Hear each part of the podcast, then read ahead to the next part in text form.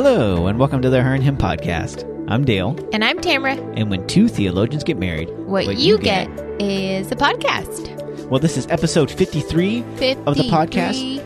We are here in the sweltering heat of the podcast room of the world headquarters of the Her and Hymn podcast. There are fireworks all around us because 4th of July is fast approaching, and we live in a neighborhood where the clientele likes to test out the fireworks. All both- year round. So if you hear some booms, it's not well we we assume it's not gunshots.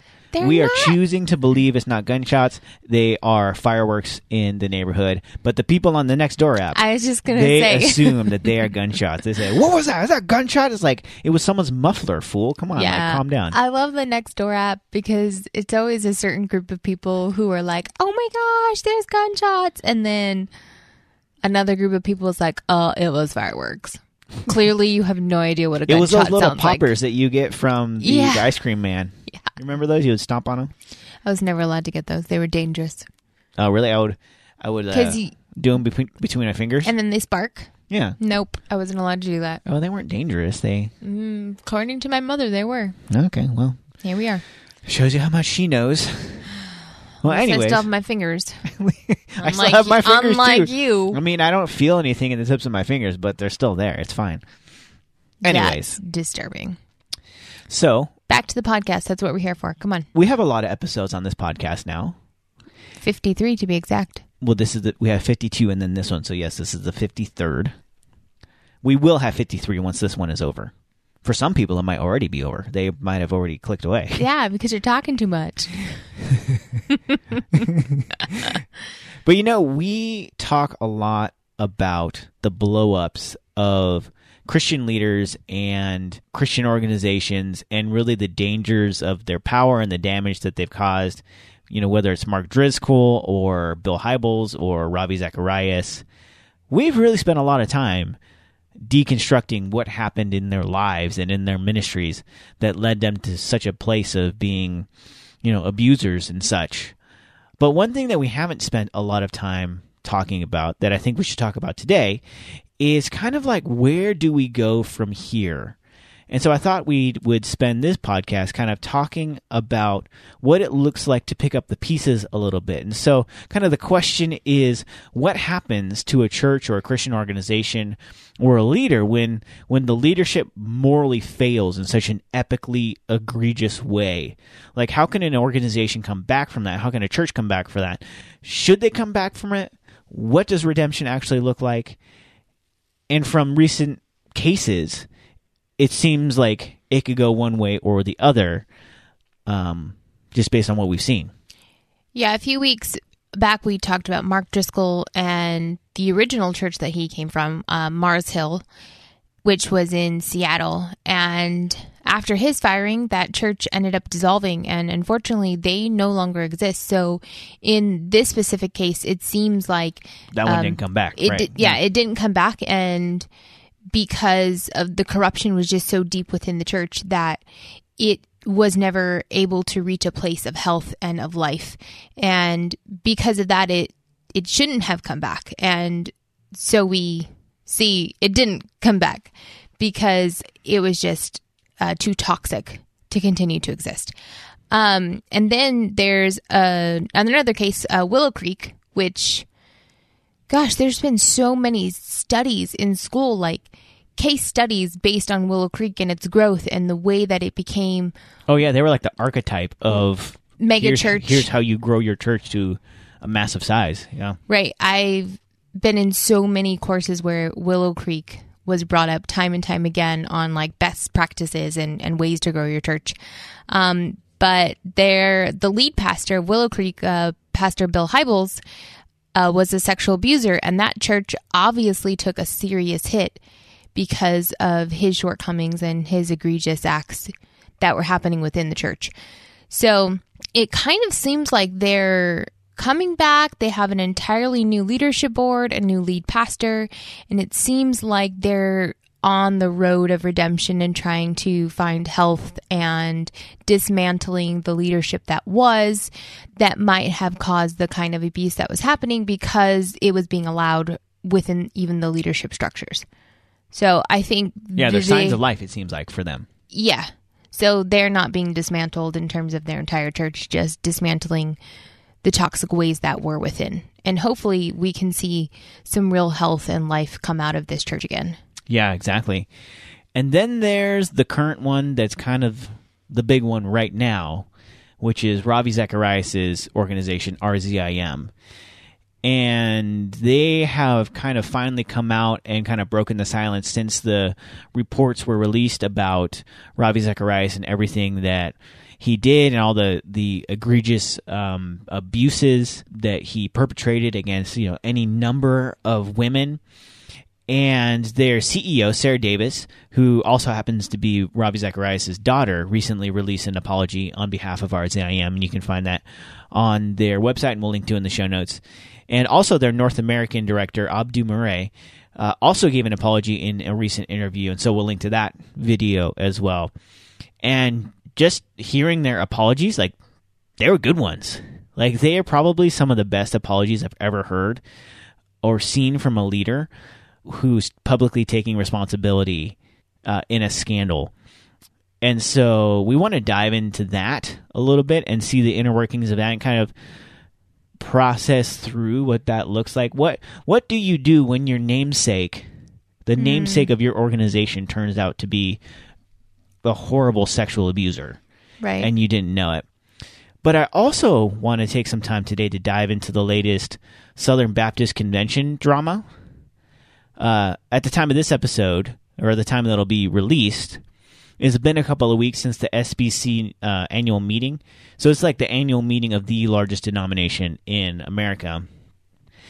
And there's some pretty consequential stuff that happened that really shows divergent visions for the denomination and a growing fracture in the SBC, which also is indicative of a growing fracture in American evangelicalism.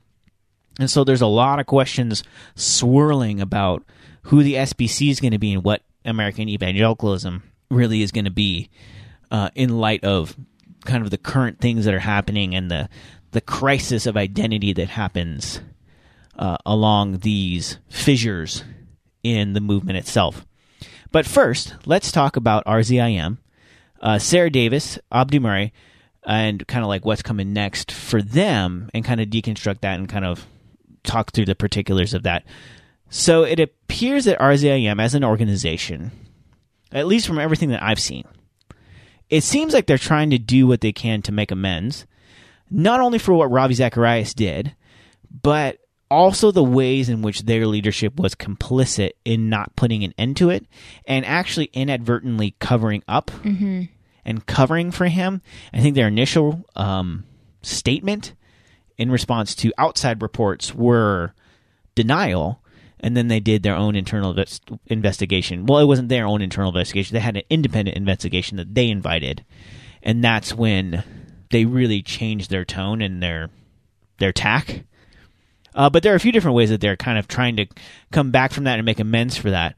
Uh, and the first is that they're changing the name of the organization. They're going to take Ravi Zacharias' name off of the organization uh, for obvious reasons, and they're going to take down, or they have taken down, all of his content from all of their channels, from the website. Uh, their website right now is actually just a simple landing page with just things talking about uh, the report, the you know the apologies, and those kinds of things. It's off of YouTube. It's off of Instagram. It's off of Facebook. They pulled all of his content down. It's no longer on the internet. well, anything that they can control. Right. Anything. Yeah. Yeah. yeah from any any of their channels, and they're going to they they haven't changed the name yet. They're probably still deciding what the name will be, um, but they're going to remove his name from that. And the other thing they're doing is that they've actually stopped receiving donations. Like they're a nonprofit that is donation based. They've stopped accepting donations for the time being. And they're actually going to transition the organization away from what it's been. And it's a bit unclear. Maybe it's unclear on their end.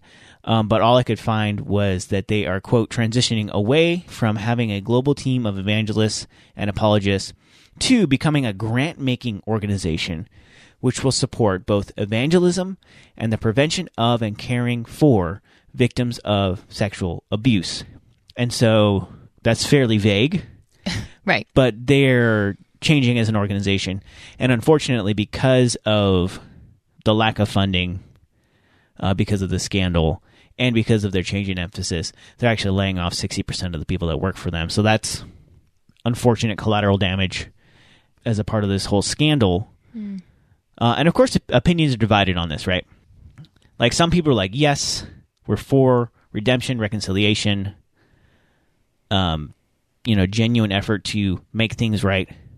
And then there are others who are understandably skeptical just because of the fact that the people who are running the organization were all there while Ravi was abusing people. And so it's difficult when they were slow to question him. They were slow to respond. Their initial responses to this weren't fantastic. And so Right. some people are cynical.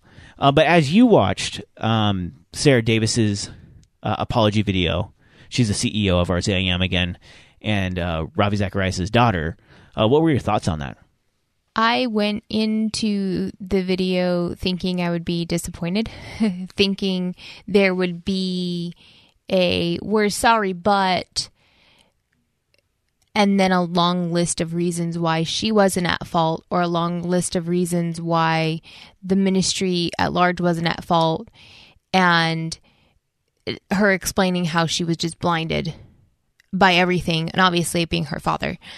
But I was pleasantly surprised and I can't even imagine how it it must have felt for the victims to watch her apology hmm.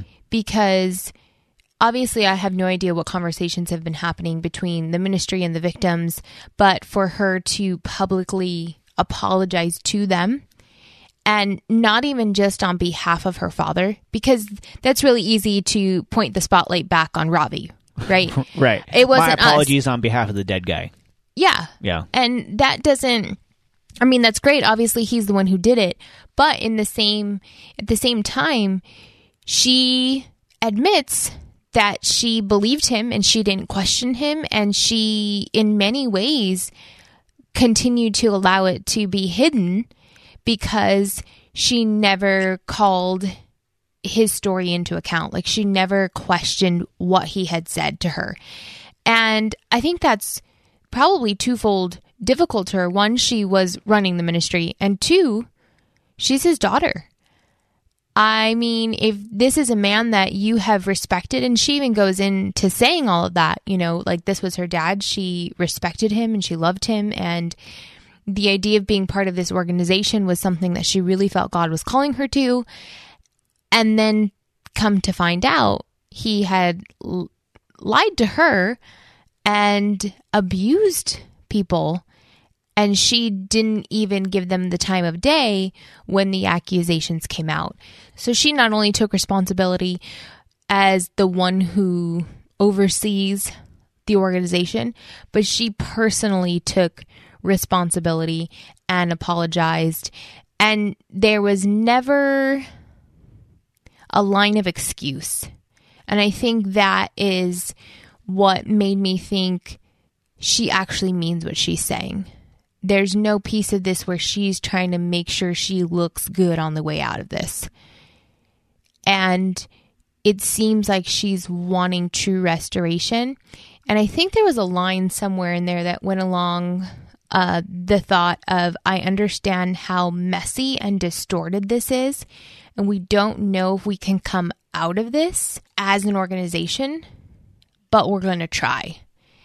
And she didn't mean like come out of it as an organization um, just functionally. She meant it as will people continue to accept them? Will they continue to be able to minister with the deep, deep hurt and pain that this ministry has caused? And I think that goes back to the original question is when such egregious sin has taken place by leadership within organizations, should they even continue to exist? And I imagine this is a question she's been grappling with. And to see a complete pivot, not only a removal of the name, that's massive. I'm sure there's a lot of people upset about that. Oh yeah, when they announced that, there were a bunch of people online who were like, "Oh, cancel culture, this Right. that." Yeah. I mean, but there's just something about like you just can't have the name of an abuser as the name of your organization. Like the Yeah. you, he, you can't give him that honor. Right. And going as far as taking all the content down and stopping donations, there is no line they're not willing to cross to bring restoration and redemption. I can't think in my mind, and maybe. Maybe if I sit and ponder it for another week or two, I could come up with something, but I can't think of something that would tell me this isn't real because they're not willing to cross this line. It seems like they're truly thinking through what does restoration and redemption look like because of how deep and hideous the sin that has come out of this organization has been.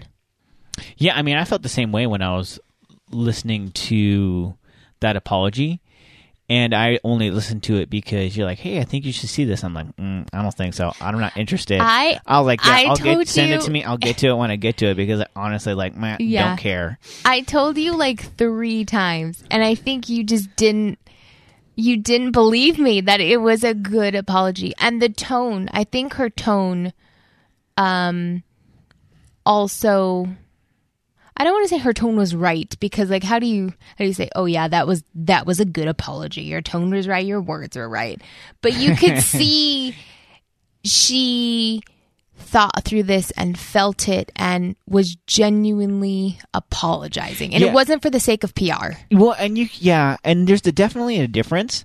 So, like, I w- recently watched a, an interview with the lead pastor of Hillsong, Brian Houston, and the interviewer was at it was like a news station. I can't remember which one, but the interviewer she was asking him about Carl Lentz and the leadership issue that happened there, uh, mirroring another one that happened in Texas. Just a lot of things and a lot of people hurt by a lot of different leadership failures.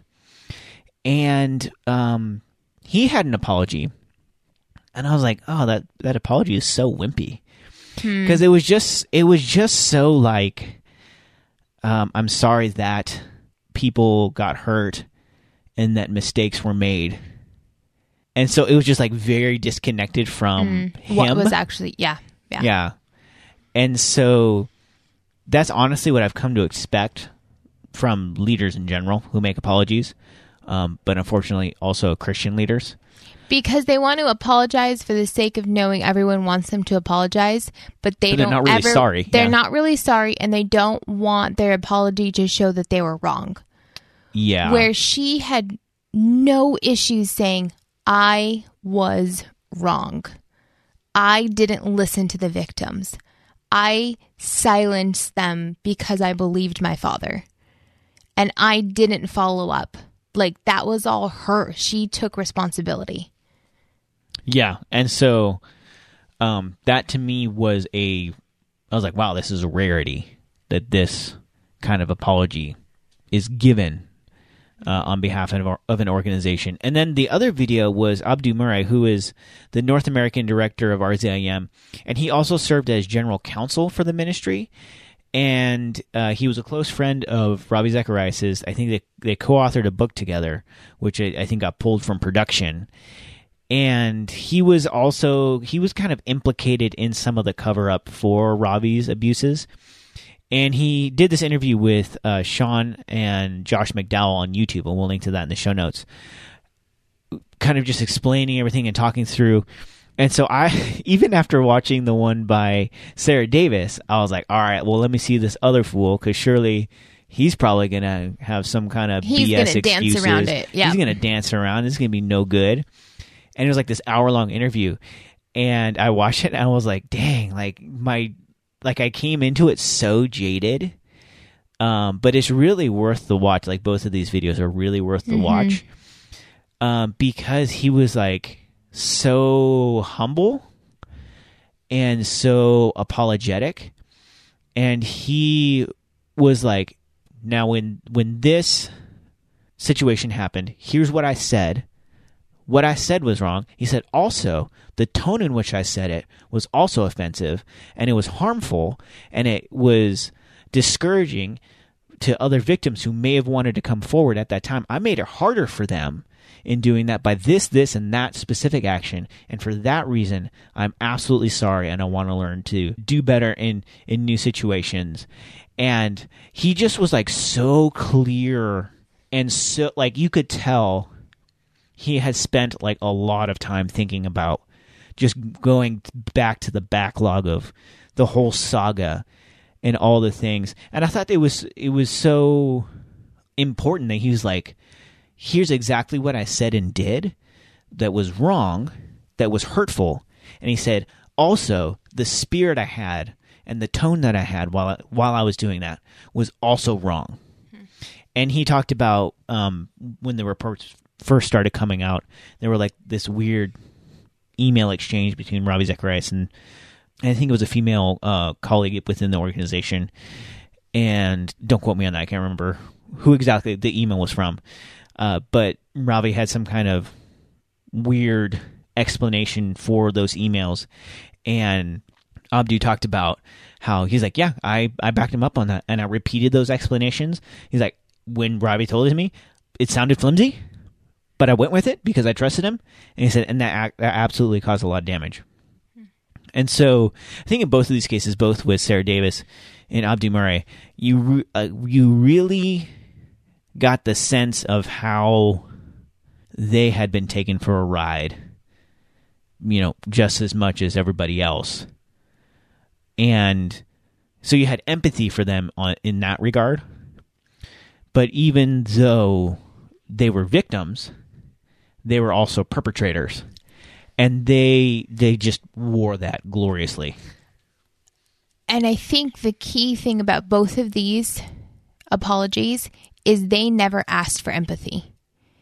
They weren't framing it in a way that they asked you to understand where they were coming from. They owned their wrong blatantly. They didn't dance around any of it. They didn't try and even say, well, it was all him, it was all him, he was lying to us. They took ownership of how they were part of what happened. And yeah, I I was just so blown away about the fact that they never asked for empathy in exchange. They never wanted you to feel bad for them. They never wanted you to be like, "Oh, well, I understand." They they sat there. I was say they stood there, but they didn't. They sat there and made you feel and hear them that they were genuinely sorry, and it weighed on their souls. And you like you can't you can't fake that. I mean, if you can, like, you're a sociopath, and like, I'm not, I'm not even gonna try and figure that one out. Yeah. And there is something about because you mentioned like they're not asking for empathy or anything like that, but it is amazing the amount of grace it elicits in the people listening to you when you're humble, honest, and vulnerable, and you take responsibility for your shortcomings as your shortcomings, not as things that had happened to you, but things Mm-hmm. that originated within you that caused harm to others. Like when you are willing to, like, truly confess Yeah.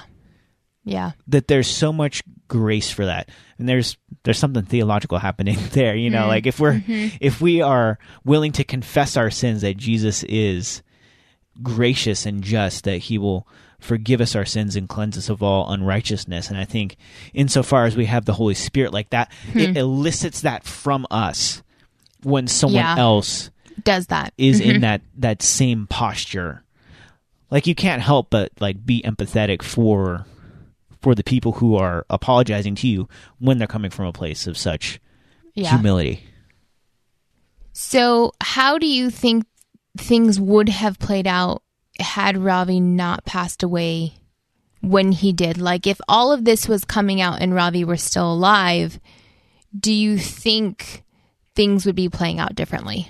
i think they definitely would and i was like doing the dishes earlier like this was just rolling around in my head of like man it was probably like a grace that ravi zacharias died before all this came out. And maybe that's a good thing to say, maybe it's not, because, I mean, it's certainly a grace to him. Well, that was my thought when you said it. What about his victims? Like, how do they feel now that it's all come out and the person who did this to them is dead? Hmm. Is right. there is there justification for them? Because Yeah. all of the apologies are coming from people who were part of it, but they weren't the people who like abused them firsthand. Yeah. And, and I just think of the victims specifically, how hard that is for them. Yeah, I guess what just when I was thinking about it, I was thinking about, and at that moment, uh, the empathy I was feeling for the people who had been doing the apologizing, whether it was Abdu, who was a friend and who worked closely with him, or it was Sarah Davis's daughter, and just wading through having to face her dad with this knowledge, having to remove him from the organization, having to restructure all these things. Like, what do I do with this with this organization? What do I do in my family? Just all of those messy, entangled things where I guess for them it's a lot easier to find out the fullness of these things after he's gone than to have to grapple with their implications in real time while also looking him in the face. Like it just like uh, that's what was running through my mind of like what if someone close to me was leading a double life and then I had to face them and deal with all this stuff. In that regard, it's a grace that to them that he's he's not here anymore. Yeah, for them, I agree. It's probably, um, I mean, not easier for them that he's not here to deal with all this, but there is that piece of all of the drama that's removed for them as they're already making hard decisions. Yeah, and as I think about the victims, it is true that they will never get to face him, or uh, he will never be forced to face them. Rather, Yeah, yeah. And for that moment to come where it became apparent to everyone that they weren't lying, that it was true. Hmm. What they were saying was true. and that he had and to he, admit it. He had to admit it. He could no longer continue to cover it up because it, that causes like this loss of dignity in someone. When hmm. something happens to you and the person in power can continue to hide it, continue to cover it, and everyone is still cheering that person's name, and now you're being called the liar. Like I imagine they would have want that scenario to be different. Yeah, I wonder though if he had remained alive for longer, if the truth would have been deferred for longer, Hmm. if he would have been able to keep it He could under have wraps continued to for cover longer, it and he somehow. could have yeah. manipulated more people, even his own family and his own friends, to you know keep things under wraps for longer and keep hold the ship together. Hmm. Uh, I mean, eventually the truth is going to come out, and I think he was going to come out whether he was alive or not. Um, but I wonder Yeah. if justice would have been prolonged even longer if he were around to try and preserve himself for as as much as he could. Uh, but I guess we'll never know because events have unfolded the way they've unfolded, and we're kind of left in the aftermath of it, you know, as it stands.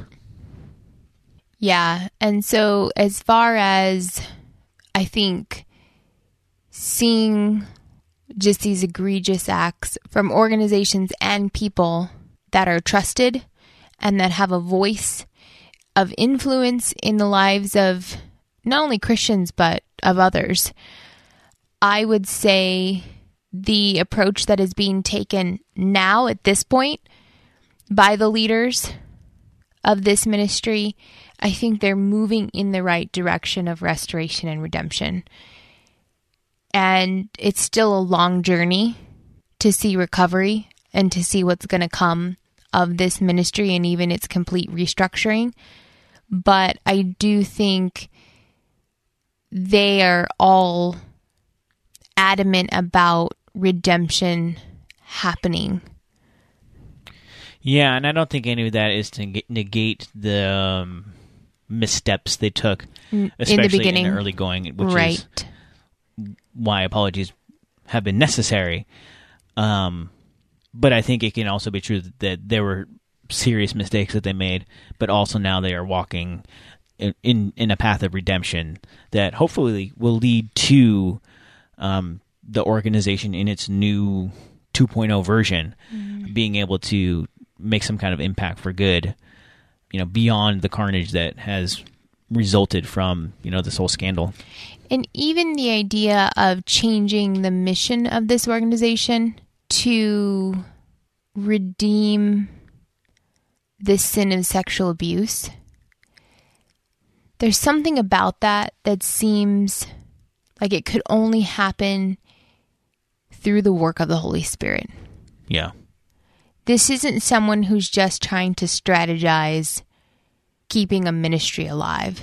This is truly the work of the Holy Spirit of turning this ministry for what it could have fallen for, right? So its demise was because of this deeply rooted sexual abuse that was happening from the leader.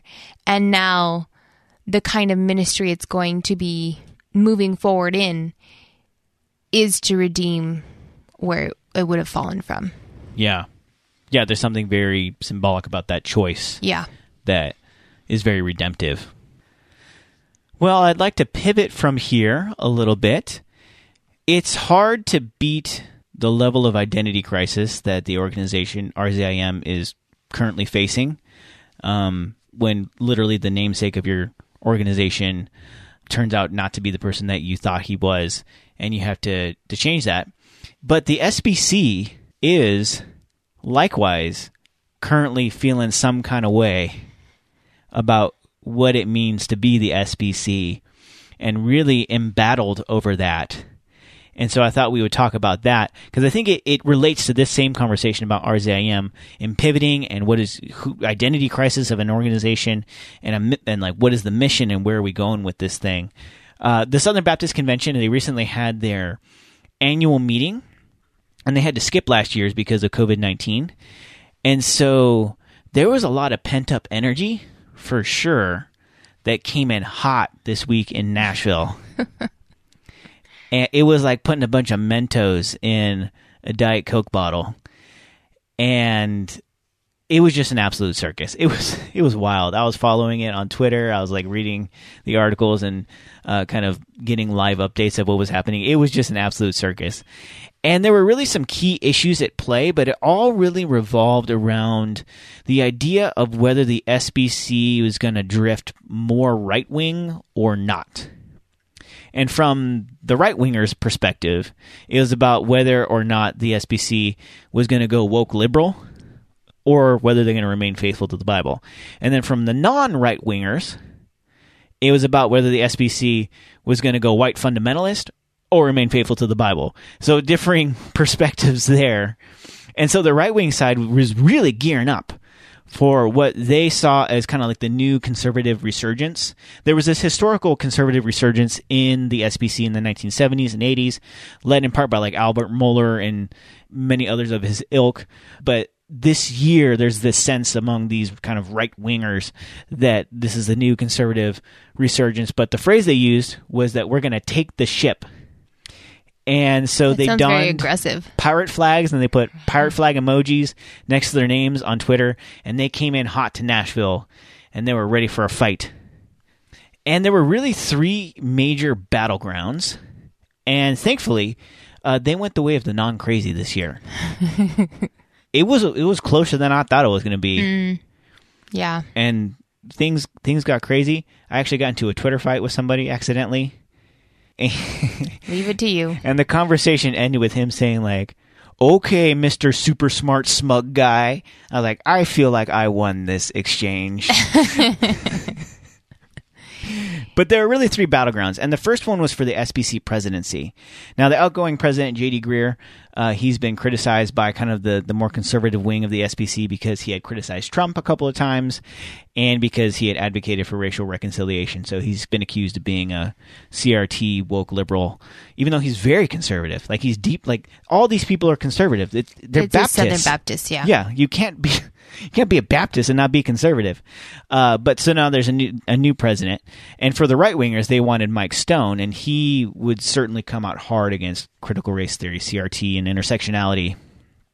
And he also would have shut down investigations into how the SBC has handled uh, sexual abuse allegations. And then the quote unquote moderate was Ed Litton, I'd say, quote unquote, because he's Baptist and so he's very conservative. But those who were advocating for him, they like him because he advocates for racial reconciliation. He is also very much uh, for the sexual abuse investigations. Uh, he's also a bit of a softer complementarian. And so he's a little bit more sensitive to how we can empower women. And so he's, he's thinking through those things. He's a lot softer on the whole CRT conversation. And then if you're somewhere in the middle, there was Albert Mohler, which really gives you a sense of how right wing Mike Stone is. Right, if Albert Because- is in the middle. Yeah, because if Albert Mohler looks to his right and there's anybody there, that person is like right wing.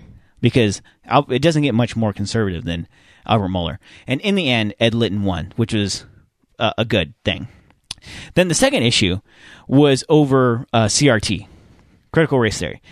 Now, there was a resolution that was brought forth to outright condemn CRT uh, and intersectionality, basically as sinful and completely the, to use them as completely incompatible with any kind of biblical worldview. And so this this statement was just very strong.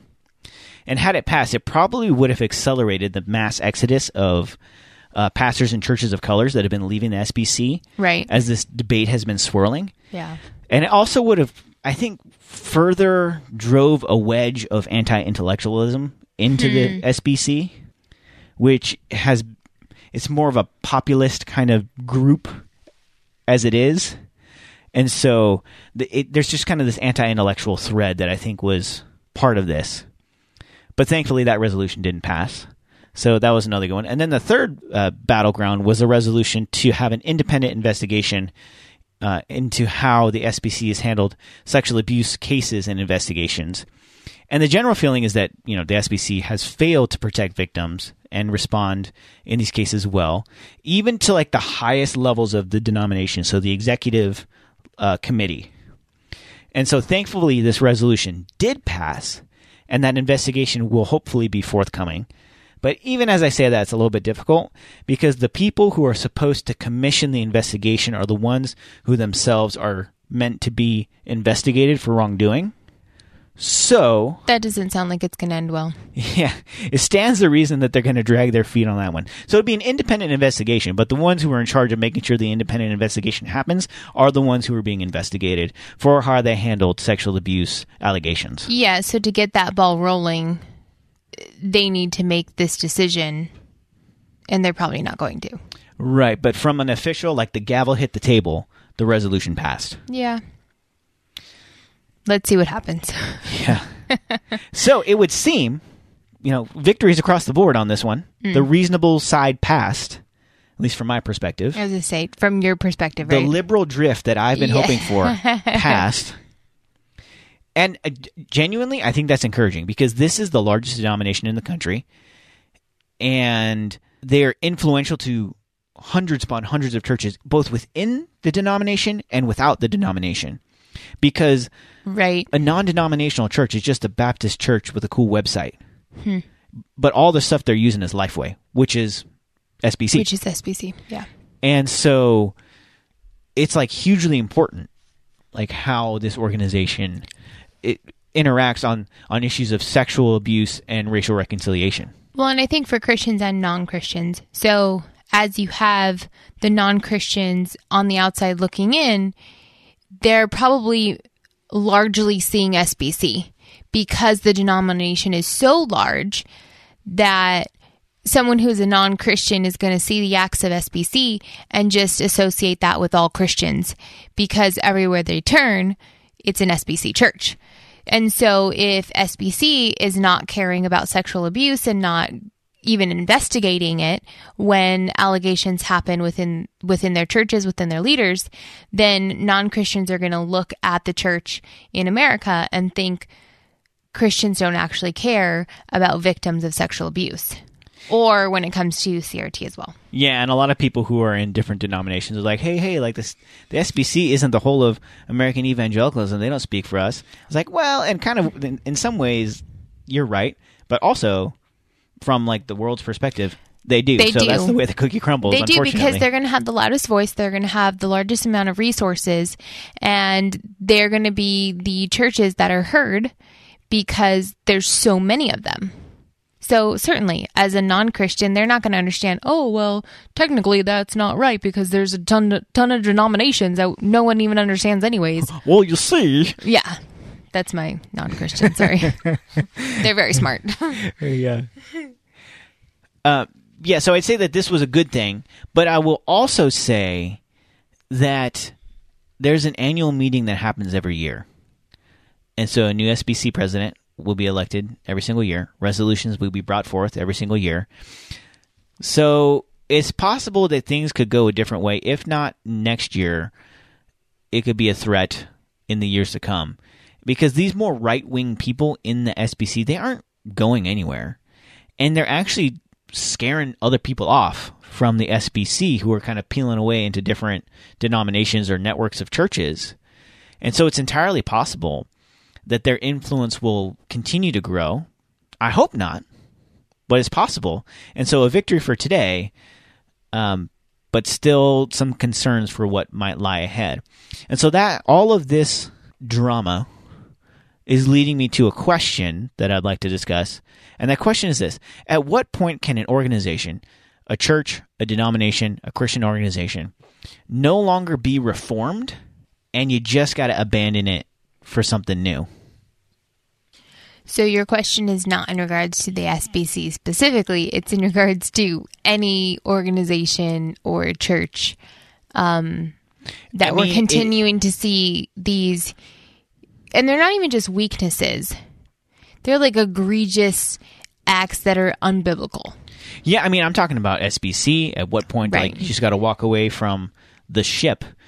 At RZIM, uh, a, a local church that has just completely lost its way and become entirely toxic. Like, at what point is it not worth reforming that thing and you just got to walk away for something new? I think it's probably when your patch jobs become so weak that it continues to still fall apart. Like the more you're trying to just patch things and you still see the ship sinking, it's probably a sign that its bones are rotting. And it's not just an issue of let's knock down this wall here, let's slap some paint on this over here. Like it's the actual bones of the structure are sick and it's time we need to let them go. And the hard part is so, for example, SBC, I'm not saying that's where we are with them, but they've been around since 1845.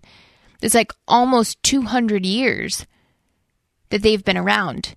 And with any type of organization, with any type of system, you continue to see the people in power live by the same way of thinking over and over and over and there's subtle shifts and subtle changes, but at some point we need to realize this is a man made structure.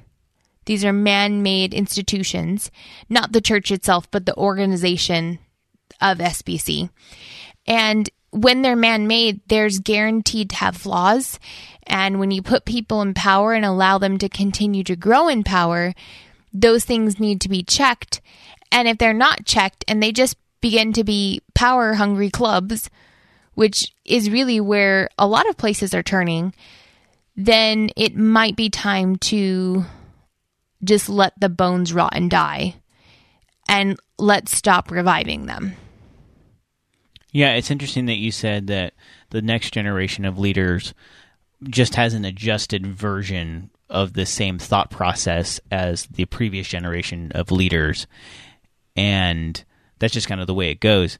And I think back to, as we're talking about the SBC, I think about the origins of the SBC, where the founding of the SBC was that they were organized around the idea of slavery. Actually, that was like one of the founding ideas Right. that that Christians needed their you know their own their own denomination of those who were pro slavery and slave owners. And so, um, I guess when you said that, the more cynical side of me just came out. Well, and as we compare the previous um, example we had of RZIM, the interesting thing of what they're doing, they're removing their name, they're removing, you know, all in in essence, they're removing its history because they're taking down all of Ravi's content. And that's like a real And- hot button thing to do. That's massive. And so it's not just a pivot, they're completely restructuring, which again is more than just slapping some new paint on it. Because they could change its name, but everything else about it still looks and feels the same. That's not what they're doing. They're completely dismantling what was and the sin that was birthed within this ministry. And they're even changing their mission. Like their focus is no longer um, apologetics, which that was the whole ministry. So it it's just an interesting way to see how do we continue to bring life and hope and shine the spotlight of Jesus when something has become so distorted to where it no longer resembles Jesus. Do we need to just start over? And it feels like that's what RZIM is doing. I think it's too soon to call it. It's too soon to really see what's happening with them. But right now it seems like that's the direction they're going. They're they're starting over. At least they're trying. Did that answer your question? It did, but it gave me Sort like of. more questions about like the SBC. I mean, obviously SBC can't change their mission. Their mission is to make churches that multiply other churches, and that's that's the mission of the church, you know. I know, but there might be a way to completely restructure. That is true. I was even reading this article about the gavel that's used at the annual meeting, and there's this debate over whether they should use it or not because it's one of like the original gavels from like the beginning, like when they you know call to mm-hmm. order or mm-hmm. close something out. But the name of the gavel is named after one of the original SBC leaders who was a slave owner. Hmm. And Yeah. so the question is, do we get rid of something that has like 200 years of history? Right. or do we keep the thing that was this honoring a slave owner? Yeah. Well, it's hard. Change is hard. And we like tradition and we like history. There's something about carrying on traditions that we really, really like. And we don't want to let go of those things. And it's hard for me to understand that because the entire Reformation movement with Martin Luther was this idea that scripture is above all other things, it's above tradition. But we still hold to tradition just as heavily. We just do it differently. Right. Yeah, and even just specifically with regard to that gavel, I think about the story of Hezekiah Yeah. when he smashed the uh, golden serpent, the serpents that were um, held up in the desert during the time of Moses, and when the people would look on the serpent, they they were healed from the the snake bites they that they had gotten, and these golden serpents had been preserved for literally hundreds of years. I can't off the top of my head remember exactly how many, like I think like 700 years or something like that. And, but people were using them to uh, offer sacrifices to them, and they were um, on the high places, and they were worshiping them as as gods, basically. And so Hezekiah took them and he destroyed them. And the first time I read this, I'm like, dude, those things were like, I felt like Indiana Jones, like it belongs in a museum, you know. but like, you know, like that's like a serious piece of history. But he says it's not worth it to keep this piece of history if it's going to lead us to a place of idolatry. Yeah, because tradition is so powerful. We hold on to tradition and we idolize it in a way that we were never meant to.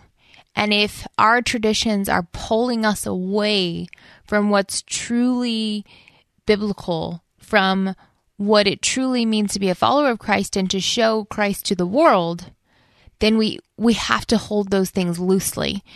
And instead we're death gripping them and we're saying no, but tradition, tradition, we have this legacy that went before us. Like we have to honor that. The legacy of fallen broken people should never be more important to us than sharing the legacy of Jesus. Right. And that isn't to say they were ahistorical. Because if you forget your No, history, then you're going to fall into all, all the same traps. Right. But you can't hold on to history like it's the only way to go. You have to be able to see it for its flaws and to be able to see it for its sin. They're not just, oh, that was a mistake. Sexual abuse was happening all around. Oops. No, that, like, like we need a cleansing. We need to purge. Like we need to destroy things in the ways that sin is being put up on these altars. Like we need to get rid of whatever is allowing this sin to continue to live. And that doesn't matter how long that tradition went back. We just got to get rid of it. And in relation to SBC, I think the number of cases related to sexual abuse are very concerning. And to push that under the rug and say, oop, whoopsie daisies, like, no, it needs to be dismantled in that regard. And to actually see it for what it is, there is a major problem happening here, and we need to deal with it. And if somebody doesn't want to deal with it, then maybe they shouldn't be in leadership. I agree with that. Yeah. And so we'll be watching that closely to see what comes of that. Um, if the promises that have been made are actually followed through on, and we can actually see truth come to light, and for the victims to be heard, the same way that um, Ravi Zacharias' victims have finally been heard. We want the victims from within the SBC to finally be heard as well. Yeah. Well, as we wrap up, I think it's important to point out that even the largest denomination in the nation doesn't constitute the whole of Christianity. Like the fate of Christianity isn't tied to the SBC, the fate of Christianity isn't tied to organizations like RZIM. The Church of Jesus Christ isn't confined to any particular denomination or theological tradition. His church is wherever his spirit is, and wherever his spirit is, there's hope of transformation and redemption. And so there's hope for new life. And so it can be difficult to look at the structures that we've built, that we built ourselves, and see just the way that they're failing us. And we've been seeing a lot of that. We've been seeing, it feels like too much of that the last few years uh, as the American church has really, you know, experienced this time of reckoning. Um, so there's a lot of pain associated with that and a great deal of uncertainty about it. Um, and as real and as painful as these downfalls can feel, they really aren't the end of the world. They're awful, but they aren't the end of the world. They aren't the end of the church. It's just maybe the end of the current version of it. Hmm. Like maybe this is now going to be the legacy version, and we need the new, you know, 0.0 version. And we get to be a part of what that new version looks like. And so hopefully we can make that, that new version look something a little bit more like Jesus. Thanks for listening to the Her and Hymn podcast. If you enjoyed hanging out with us, consider subscribing to the podcast to receive it automatically each week. Also, be sure to head over to our website, herandhymn.com, and you can get show notes for this episode, read our blogs, and other helpful resources. We'd also love to hear from you, so you can email us at herandhymnblog at gmail.com. Thanks again, and we will see you next time.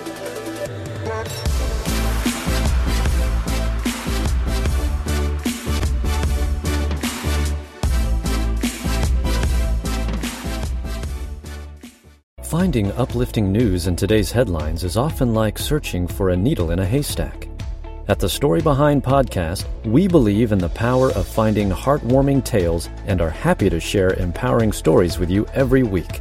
Get inspired by the note a waitress received from a patron dining alone, and even hear about how one VIP passenger made a hardworking pilot get emotional before his flight. To start listening to the Story Behind podcast, visit lifeaudio.com